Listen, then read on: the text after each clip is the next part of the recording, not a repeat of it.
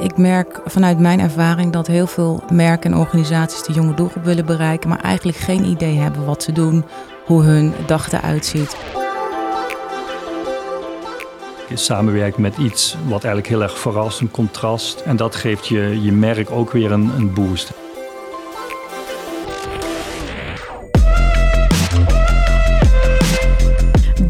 Cultuurshift, een podcast van Den, de aanjager van digitale transformatie in de cultuursector. Ik ben Aniek van Damme en in deze serie duik ik in de wereld van digitale transformatie. Want als er één ding is waar we echt niet omheen kunnen, dan is het wel het groeiende belang van digitaal om de sector toekomstbestendig te maken. Door mee te gaan met digitale ontwikkelingen bereik je je publiek nu en in de toekomst. Digitale transformatie, de term zegt het al, vraagt om een verandering, een shift binnen je organisatie en in de sector algemeen. Gelukkig zijn er al veel musea, theaters en poppodia die laten zien wat er allemaal mogelijk is. In deze podcast zoek ik die organisaties op en vraag ik ze naar hun successen en hun valkuilen. Daarnaast spreek ik met verschillende experts die mij alles kunnen vertellen over de rol van digitaal in cultuur. Want hoe bereik je nou een breder publiek? En hoe kan digitaal je helpen impact te maken? Je hoort het allemaal in Cultuurshift. In deze aflevering gaan we het hebben over het publiek van de toekomst. Het traditionele cultuurpubliek is steeds meer aan het vergrijzen. En culturele instellingen zullen moeten kijken hoe ze nieuwe generaties gaan aanspreken. Digitale middelen kunnen daar enorm bij helpen. Het Rijksmuseum is een van de culturele instellingen die hier al druk mee bezig is. Ik ga op bezoek bij het museum om hier met Peter Gorgels over te spreken. Hij is manager Digital Products bij het Rijksmuseum en weet me hier alles over te vertellen. Digitale transformatie is uh, natuurlijk heel erg belangrijk, want wij zijn het museum van uh, Nederland. En dat wil zeggen eigenlijk dat de hele collectie behoort eigenlijk uh, tot alle mensen uit Nederland. Alle belastingbetalers zou je kunnen zeggen. En wij vinden ook eigenlijk van de hele wereld. Um, en um, ja, wij kunnen maar 8000 werken ongeveer in het museum laten zien. Nog best veel, maar van de 8000 van de miljoen, 1 miljoen dat is dus maar een klein gedeelte. En um, het digitaal is natuurlijk een geweldige manier om eigenlijk de hele collectie beschikbaar te maken. Zowel voor onderzoekers, maar uh, liefhebbers, maar ook gewoon voor een heel breed publiek die met die collectie aan de slag kunnen. Het Rijksmuseum wil zijn werken delen met de wereld. En daar is digitaal het perfecte middel voor. Daar zijn ze dan ook al flink wat jaren mee bezig. We hebben dus tussen 2003 en 2013 een hele grote renovatie gehad. Uh, en um, ja, omdat het museum was toen maar beperkt open. Um, ja, was er best wel ruimte om andere dingen, grote projecten te doen. En toen is die visie ontstaan, het Museum van Nederland. Um, en zijn we eigenlijk begonnen met een grootschalige digitalisering. Het belangrijkste project was de Rijksstudio. Een plek op de site van het Rijksmuseum waar iedereen de werken van het Rijksmuseum kan vinden, downloaden en gebruiken. En uh, ja, het grote vernieuwende was toen dat we eigenlijk de hele collectie beschikbaar stelden. En uh, wij zeiden ook eigenlijk van je kan ermee doen wat je, wat je wil. Dus je kan het downloaden in een hele hoge resolutie. Ja. En, um, en zelfs voor, voor commercieel gebruik hoef je ons niks te betalen. En dat is een beetje hetzelfde Creative Commons noem je dat dan. Hè? Dezelfde juridische regels als Wikipedia. Ze wilden dat de collectie ging leven. En dat werd dan ook echt gestimuleerd. Mensen konden daar hun eigen verzameling maken. En we stimuleerden ook dat mensen dus die werken downloaden in hoge resolutie. En daar ook weer zelf iets nieuws van maakten. Nu de Rijksstudio staat, verschuift het Rijksmuseum zijn focus naar het vertellen van verhalen. Rijksstudio is echt een heel goed concept, maar super strak en ook super minimalistisch eigenlijk. Omdat het zo beeld, beeldgericht was eigenlijk. Um, en dus een aantal jaar geleden hebben we als Rijksmuseum gezegd... nou, we vinden eigenlijk de verhalen rond de collectie... en de data vinden we ook heel erg belangrijk. En daar hebben we eigenlijk toen een, een soort storyplatform ook uh, neergezet. In allerlei formats, video's, maar ook meer interactieve formats. Um, en um, ja, het idee daarachter is een beetje... is eigenlijk onze, onze digitale strategie. Dat heet collectie, connectie, conversie... En het idee is eigenlijk een beetje dat hè, we willen verbinden de, het publiek met kunst en geschiedenis. En uh, dat doen we eigenlijk dan via stories, via storytelling. Dan proberen we eigenlijk mensen meer begrip van bepaalde kunstwerken te geven en de verhalen achter de kunstwerken.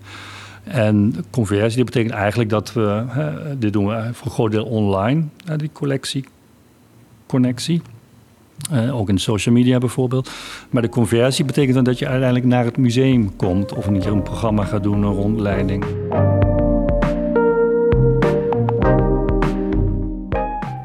Collectie, connectie, conversie vormt de digitale strategie van het Rijksmuseum. Ze proberen zo een connectie te maken met allerlei verschillende soorten mensen. Ook met een van oudsher lastige groep voor musea, de jongeren. We hebben eigenlijk heel lang aan ons Rijksmuseum gezegd, we hebben een aantal doelgroepen. Ehm, en we hebben heel lang gezegd, ja, die jongeren zo tussen 18 en 30, ja, die zijn vaak met hele andere dingen bezig. Die, uh, ja, die zijn met hun leven opbouwen, studie, uh, vrienden, vrienden maken enzovoorts. En die zijn in die leeftijd minder geïnteresseerd in, in naar zo'n Rijksmuseum gaan. En um, dus die laten we eigenlijk een beetje gaan. Die pikken we eigenlijk op. Zo, nou ja, eh, als ze iets ouder zijn en misschien weer met hun kinderen komen. Oh, en, ja. uh, ja. En, maar de laatste, laatste jaren zijn we eigenlijk daar een beetje van teruggekomen. En ik denk dat we nu inderdaad toch ook wel meer echt op die, die jongeren gaan zitten. Omdat we ook merken dat, het toch ook, dat er ook wel kansen liggen. En dat het ook wel belangrijk is om ook uh, juist die jongeren ook aan je te binden. Jongeren zijn toch het publiek van de toekomst en je wil ze daarom nu al binnenhalen. Voor veel culturele instellingen is het wel een lastige groep om te bereiken. En een goede digitale strategie is dan ook heel belangrijk. Wees waar de doelgroep is. En de doelgroep is op social media. Je hoort hier Melanie Bosveld. Zij is oprichter van het bedrijf Cult Ace, dat organisaties en merken helpt om verbinding te maken met de jongere generatie. Zij weet dus alles over deze doelgroep.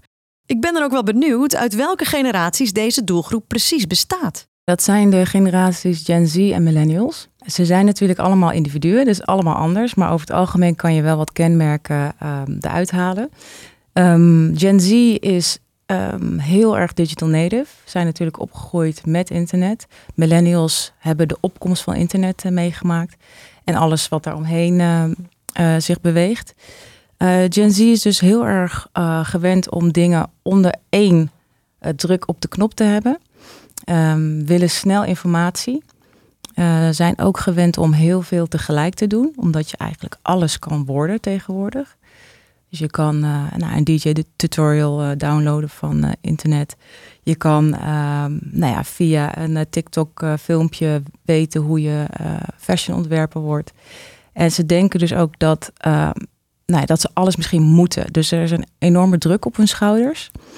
Uh, waar de millennials iets meer zijn gewend om nog vanuit hun ouders um, één vak te kiezen. Of ja, uh, goede studie, uh, goede baan, gezin.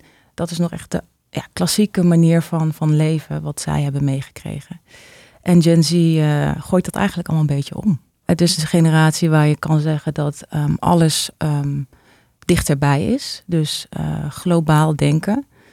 Uh, de generatie daarvoor was niet zo connected met de rest van de wereld. Mhm. Mm -hmm. um, en je ziet dat dat oploopt hoe jonger de generatie wordt. Millennials hebben dat ook. Zijn alle, alle, twee, uh, alle twee de generaties zijn betrokken bij, bij de wereld. Um, waarbij wel Gen Z dan op een andere manier activistisch is dan de millennial. De millennial ook, nou ja, aanhakend op hun um, leeftijdsfase hebben vaak ook, uh, nou ja, misschien een vaste baan, uh, wonen alleen of met een gezin en zijn wat meer gesetteld. Terwijl Gen Z nog overal achteraan zit en alle indrukken krijgt en heel veel tijd heeft om, ja, om daar achteraan te gaan en om daar zich hard voor te maken. Dus Ja. die staan echt op de barricades. Mede door de opkomst van het internet en social media zijn deze generaties naar heel andere dingen op zoek. Daar moet je als organisatie op inspelen. Maar veel weten niet goed hoe. Ik merk vanuit mijn ervaring dat heel veel merken en organisaties de jonge doelgroep willen bereiken, maar eigenlijk geen idee hebben wat ze doen, hoe hun dag eruit ziet, wat hun behoeftes zijn. En dan kan je pas een echte connectie maken met de doelgroep. Dus weet waar ze behoefte aan hebben. Kijk wat hun normen en waarden zijn, hun, hun pijlers, hun drivers. Wanneer je daarachter wilt komen, zul je met de doelgroep in gesprek moeten gaan. Een van de slogans waarmee wij werken is Nothing about us without us. Uh, dus we willen echt de doelgroep betrekken bij nou, eigenlijk de commerciële wereld en de culturele wereld. Um, en dat doe je door een community op te bouwen. Een community opbouwen, waarbij je met jongeren in gesprek gaat om erachter te komen waar hun behoeftes liggen. Maar waar moet je op letten als je zo'n community op wil bouwen? Als een organisatie is, uh, zoals een museum, die denkt van... ik wil weten wat de doelgroep bezighoudt. Ja. En die gaat alleen maar kijken in nou ja, de dochter van en buurmeisje van. Dan kom je eigenlijk niet uit je eigen bubbel. Dus kijk daar ook uh, voorbij.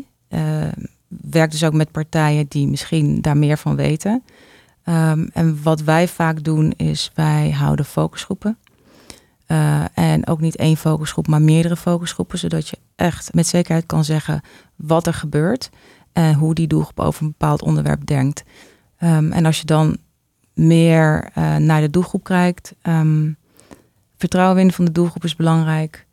Uh, kijk ook hoe je die mensen benadert. Dat je niet denkt dat je ja, alleen maar komt halen. Je moet ook echt geven. Dus wat geef je hun terug? Mm. Dus um, vergoed altijd de tijd bijvoorbeeld.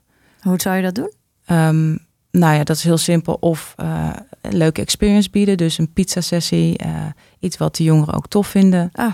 Maar vergoed ook in, in geld. Gewoon, dus vergoed hun tijd. Voor, voor de tijd die ze kwijt zijn aan jou te helpen met het onderzoek. Zeker, ja. Ja, ja want we zien al te vaak dat uh, de jonge doelgroep niet serieus wordt genomen. En daar wordt dus informatie gehaald. En dan is het oké, okay, dankjewel, we gaan ermee verder. Maar je moet echt een gelijkwaardige relatie creëren. Ga ik meteen even advocaat van de duivel spelen. Uh, ja, culturele organisaties hebben helemaal geen budget voor, joh.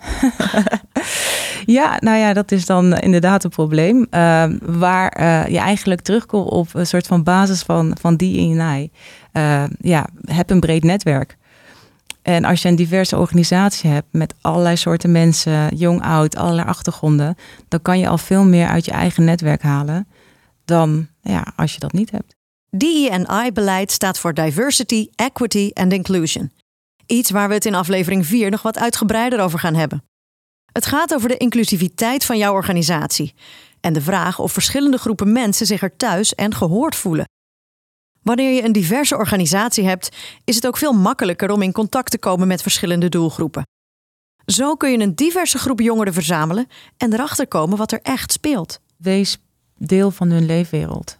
Uh, dat is natuurlijk het mooiste. Als jij een vast onderdeel kan worden, dan heb je gewoon een score. Want dan ben je geïntegreerd in hun leven op een bepaalde manier. En daarvoor moet je weten waar je waarde kan toevoegen.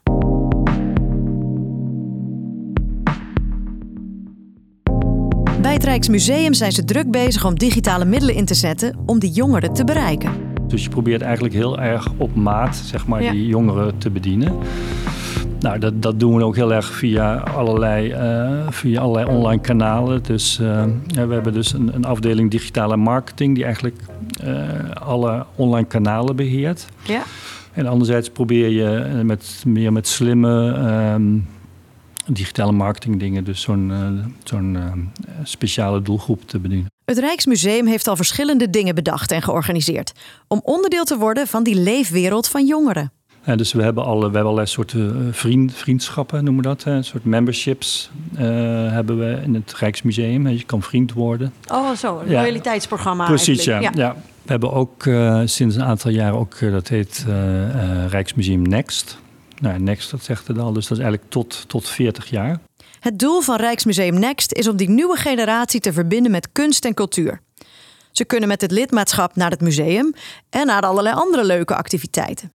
Daarnaast denkt het Rijksmuseum ook na over hoe ze het museumbezoek zelf aansprekend kunnen maken. We hebben bijvoorbeeld ook um, audiotours uh, met uh, DJ's, uh, soundtracks. Ja. hebben we ontwikkeld. Zo kun je informatie geven op een manier die aantrekkelijk is voor de doelgroep. Want het blijkt best wel belangrijk om daarover na te denken.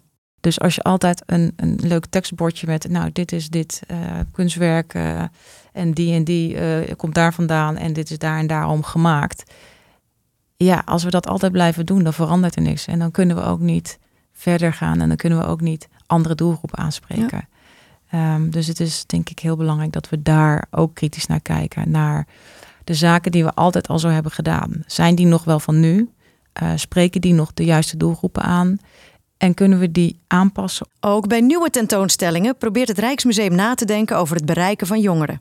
We hebben eh, rond de grote Vermeer tentoonstelling hebben we een Vermeerfest uh, georganiseerd.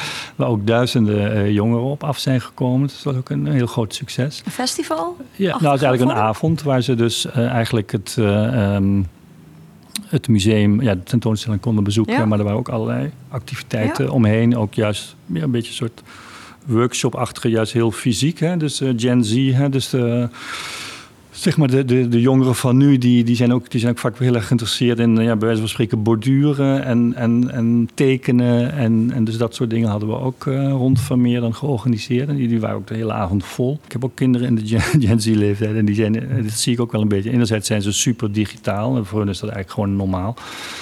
Maar anderzijds zijn ze juist ook weer op zoek naar, naar juist meer, veel meer in real life ervaringen. En ja, dus, dus dat is wel iets waar we ook steeds meer naar gaan kijken.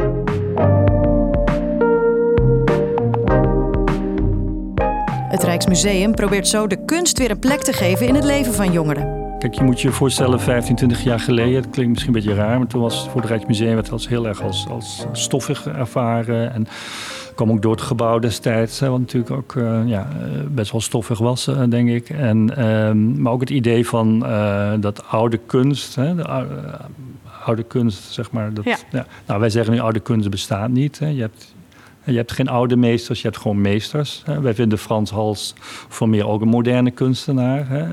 Dus we zijn eigenlijk heel erg gaan stimuleren. Dus, dus ja, wat je dus eigenlijk ziet door die hele Rijk Studiogedachte. Nu zie je tegenwoordig de nachtwacht soms of allerlei andere werken zie je gewoon in hotels en restaurants. Door eigenlijk die strategie te gaan ontwikkelen, zie je eigenlijk dat het veel weer ja, hip of hè, weer, weer leuk gevonden wordt om ook zeg maar, van oude kunst te genieten en om daar ook iets mee te doen.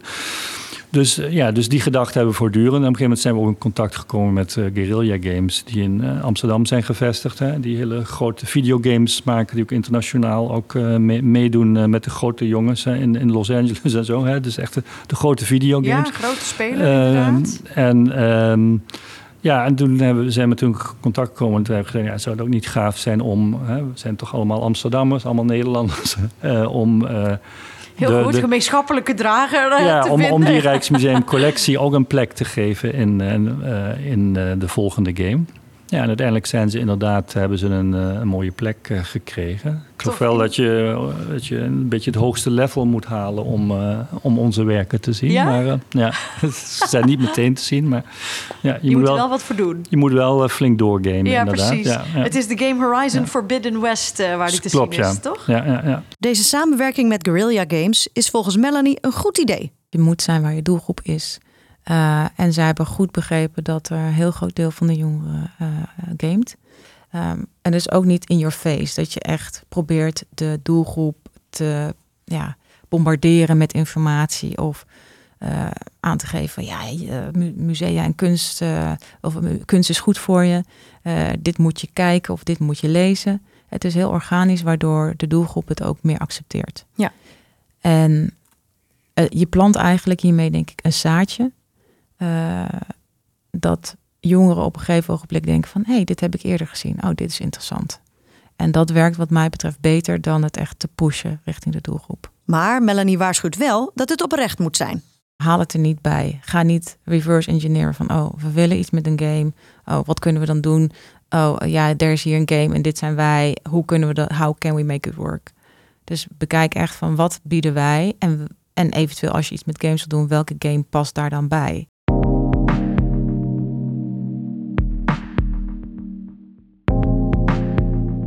De samenwerking tussen Guerrilla Games en Rijksmuseum was logisch en komt voort uit goed relatiemanagement.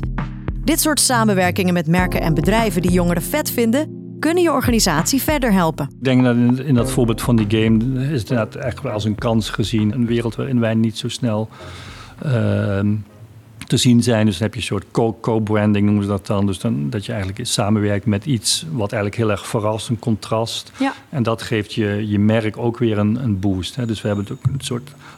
In de lancering van die game hebben we natuurlijk ook gezamenlijke persberichten gestuurd met Quillia Games en een video gemaakt. En, en die wordt dan weer hè, online verder verspreid. Dus dat geeft dan wel... Hè, dus dan, dat geeft wel je merk weer een soort verjonging. Zo kan je ze nog steeds aanspreken, ook als je eigen product misschien niet heel sexy is voor de doelgroep. Melanie denkt dat er eigenlijk altijd wel een manier te vinden is om met deze doelgroep te matchen. Waar overlap je in, um, ja, in behoeften, in, in normen, waarden, in, in, in drive? Waar is die sweet spot?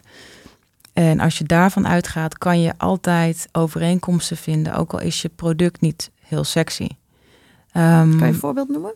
Ja, bijvoorbeeld, nou ja, schimmersjes is niet echt sexy, toch? Nou, je hebt natuurlijk Gillette, die maakt dat die is helemaal uh, glad en heel uh, slik zijn de advertenties ook, letterlijk. Ehm, ik weet niet of je dat nog kan herinneren met die uh, ja, mooie mannen die dan voor de spiegel staan. Ja hoor. Uh, maar nu heb je de Dollar Shave Club. Die heeft het helemaal omge omgebogen. En die heeft daar een soort van komische insteek op, opgepakt. waarbij ze zeggen, ehm, ik weet het niet precies uit mijn hoofd, maar iets van Our blades are just fucking great. Met een hele grappige campagne waar ze zichzelf eigenlijk heel erg op de hak nemen. Uh, en dat spreekt de doelgroep heel erg aan. Dus uh, hun ja, filmpjes zijn eigenlijk viral gegaan. Waardoor ook de liefde voor hun merk uh, toeneemt. Waardoor iets simpels als een ja, scheermesje eigenlijk heel aansprekend wordt voor de doelgroep. Ja. Dus zij hebben heel goed gekeken, oké, okay, waar gaat die generatie op aan? Nou, ja. humor is daar één van. En jezelf niet al te serieus nemen, bijvoorbeeld. Humor is iets wat jongeren veelal aanspreekt. En daar maakt ook het Rijksmuseum gebruik van. Je ziet ook wel verschillende soort tone of voice die we hebben. Hè. Op, op, op, op, uh, op social media zijn we vaak iets, iets grappiger, zou ik maar zeggen. Proberen we ook wel humor te hebben. Een beetje tong-in-cheek noemen we het vaak. Misschien is dat wel in een soort toon die bij ons past. Dit kan dus goed werken. Maar je moet wel zorgen dat je begrijpt wat jongeren als humor zien.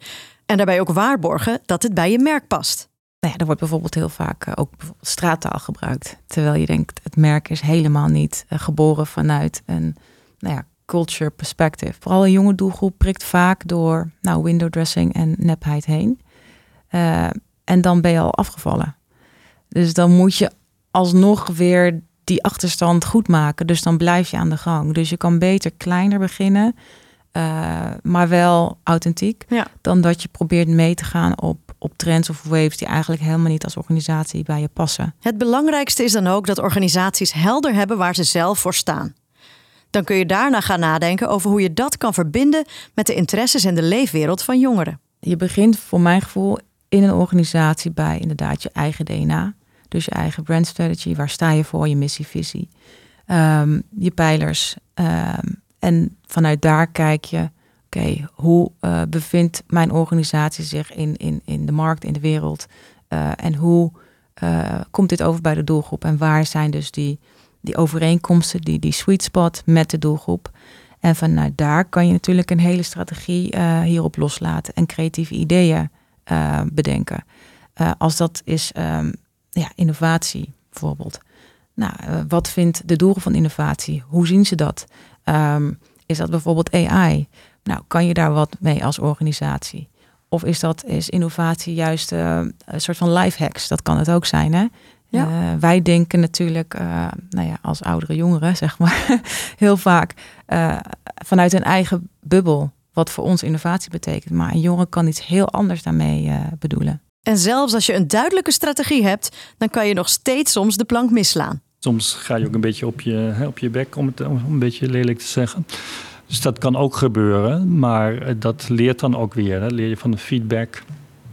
We hadden laatst bijvoorbeeld, ik kan er één voorbeeldje misschien geven. Want we hadden wel iets met Midjourney gemaakt. Dat we eigenlijk twee kunstwerken geblend, heet dat dan. Hè. Dus je gemixt. Dus eigenlijk volgens mij een zelfportret van Van Gogh en een zelfportret van Rembrandt met zo'n tulband. En daar hadden we met Midjourney één kunstwerk van gemaakt. En dan hadden we op social geplaatst. En dan moesten mensen raden uit welke kunstwerken, twee kunstwerken dat bestond.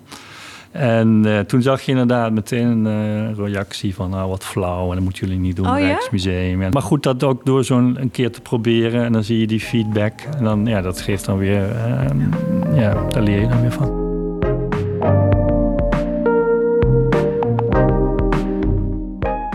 Laat dit soort dingen je niet tegenhouden, want dat is juist weer leerzaam.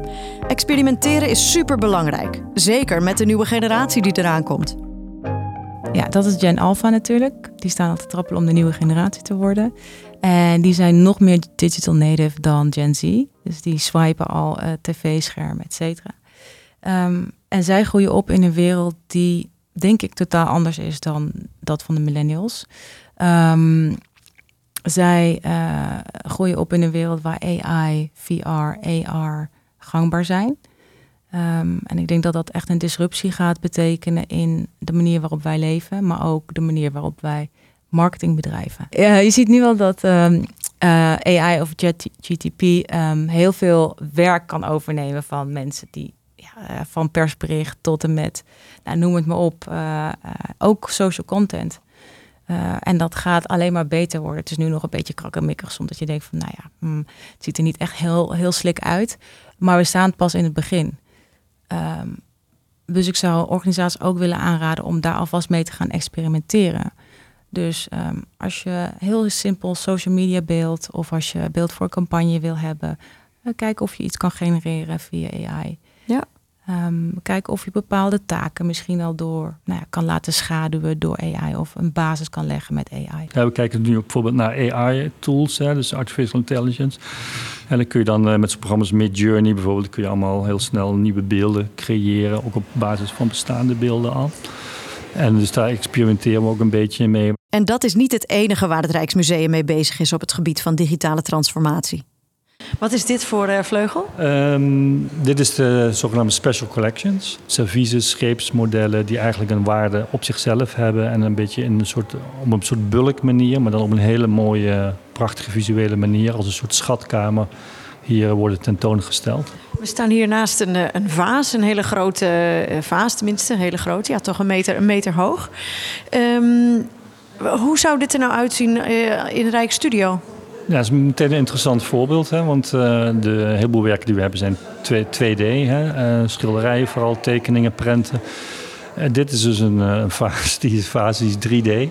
En dat is eigenlijk iets waar we nu ook mee begonnen zijn. De 3D-digitalisering. Nou, dat is eigenlijk een, een, een, een kunst op zich. Om een werk in 3D te digitaliseren. En dat je met alle lichtval, alle schaduwvorming, dat je een ja, een, een echt realistisch, ja, bijna wetenschappelijk niveau, of zeg maar een wetenschappelijk niveau, van alle kanten een goed beeld vormt. En dat is vaak maatwerk. Hè. Met 2D kun je vaak meer, ja, meer een bulk digitaliseren. Maar zo'n 3D-voorwerp is bijna allemaal maatwerk met speciale fotografie, uh, fotografieopstellingen of, of andere moderne technieken die daarvoor gebruikt worden. Dus het is meteen een heel interessant voorbeeld. Het is iets wat we de komende jaren ook uh, veel meer gaan doen zodat je er ook mooi door al die, om die werken heen kan, uh, kan gaan. En als we kijken naar de plannen voor de komende jaren, wat, als het gaat om digitale transformatie, wat staat er nog op stapel? Of wat staat er nog op je wishlist? ja, ja we, we, zoals ik al eerder ook al een beetje vertelde, we zijn heel erg bezig met die vernieuwing van die online collectie, waarbij storytelling ook veel belangrijker gaat worden. We gaan eigenlijk alle informatie die we hebben, gaan we ook digitaliseren. Daar zijn we heel erg mee bezig. En die gaan we eigenlijk in een gestructureerde manier aanbieden. Dus als jij bijvoorbeeld over deze vaas iets wil, wil weten, dan zul je al die data, misschien krantartikelen van 50 jaar geleden, die, hè, die kun je dan ook over zo'n vaas vinden. Uh, allerlei dingen. Dus dat, is, wordt allemaal samengebracht in een hele gebruiksvriendelijke uh, ja, website. En um, ja, wat we daar ook gaan doen is zeg maar die storytelling ook veel meer overheen brengen. Dus als we een mooi verhaal hebben van een conservator bijvoorbeeld over deze vaas, of over deze, al die vaas die je hier ziet waar deze dan weer bij hoort, dan uh, plaatsen we die, die video of een ander format, plaatsen we die er ook bij, zodat je ook weer die, ja, die connectie ook weer met storytelling hebt. En wat we ook willen is dat we ook tools aanbieden dat mensen zelf ook dit soort storytelling dingen zelf kunnen maken. Dus dat ze zelf misschien ook zo'n videootje kunnen maken en dan op eh, social media kunnen plaatsen. Dus we willen hun behalve zeg maar, die Pinterest-achtige verzamelingen die ze nu kunnen doen, willen we ze ook, ook meerdere andere tools gaan aanbieden om, uh, om, om ook storytelling toe te voegen aan, uh, aan de verhalen die wij al vertellen. Wanneer je met digitaal een jongere doelgroep wilt aanspreken, dan is er ontzettend veel mogelijk. Peter en Melanie hebben dan ook beide nog één tip voor iedereen die hiermee aan de slag gaat. En liever een paar dingen goed doen dan een heleboel dingen uh, niet zo goed, zou ik maar zeggen. Of uh, middelmatig. ja. Ja. Uh, ja, dus ik denk dat dat wel heel erg belangrijk is. Het kost natuurlijk heel veel tijd om al die platformen aanwezig te zijn. En heel veel culturele organisaties hebben dat budget of die tijd gewoon niet. Um, dus ik zou aanraden om het slim aan te pakken. Kies één platform of nou ja, wat dan voor jouw uh, organisatie gangbaar en realistisch is. En werk daarnaast met partners. Dus uh, als jij een, een, samenwerking doet met een, uh, een groot merk wat heel bekend is in die Gen Z-generatie, uh, dan kan je ook op hun socials aanwezig zijn met die samenwerking.